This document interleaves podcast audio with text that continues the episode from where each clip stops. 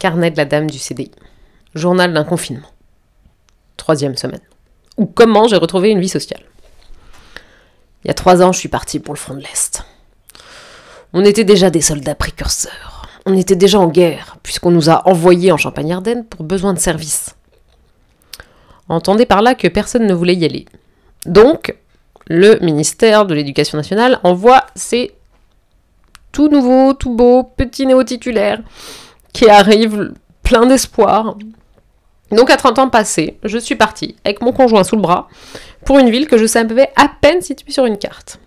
Je savais la situer parce que c'est là où j'avais passé le CAPES, mais en vrai, avant ça, euh, je savais vraiment pas la situer.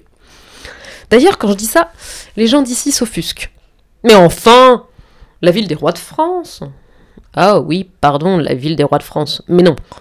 Euh, avant d'y vivre, l'Est, pour moi, c'était une vaste zone où il y avait juste euh, Strasbourg, que j'adorais et que j'adore toujours, et qui, il faut pas leur dire, mais tellement évolué par rapport à la Champagne-Ardenne, et la Flamencuche.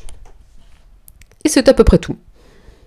Je n'aimais pas le champagne trop cher et mauvais que l'on boit à l'ouest. J'ignorais même qu'il pouvait exister une région où c'était une véritable religion. Désormais, je ne jure que par le bon champagne, celui de la montagne de Reims. De ma riante, si morne et si plate Marne, oui, parce que la montagne de Reims fait 286 mètres de haut à son point culminant, contrairement à ce que son nom laisse penser. Donc quand on est arrivé à Reims, il a fallu tout recommencer. Et je dois bien avouer que jusqu'à ce jour, on ne peut pas vraiment dire que ce soit une réussite. hein.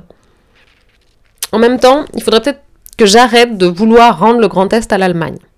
Oui, parce qu'en plus, je ne rends pas que l'Alsace et la Moselle, moi. Non, non, je leur rends l'Alsace, toute la Lorraine, et j'estime même qu'ils pourraient prendre la Champagne-Ardenne s'ils voulaient, les Allemands. Alors, ça passe pas trop par ici. C'est fou ce qu'ils sont susceptibles, ces Estiens. Alors qu'en vrai, euh, il y a quand même plus de place dans les hôpitaux en Allemagne en ce moment. Je dis ça, je dis rien. hein. Donc, avec le confinement, tout le monde est bloqué chez soi. Et on a découvert ce fabuleux site euh, Jitsi. Et désormais, l'apéro en ligne est devenu notre nouvelle religion.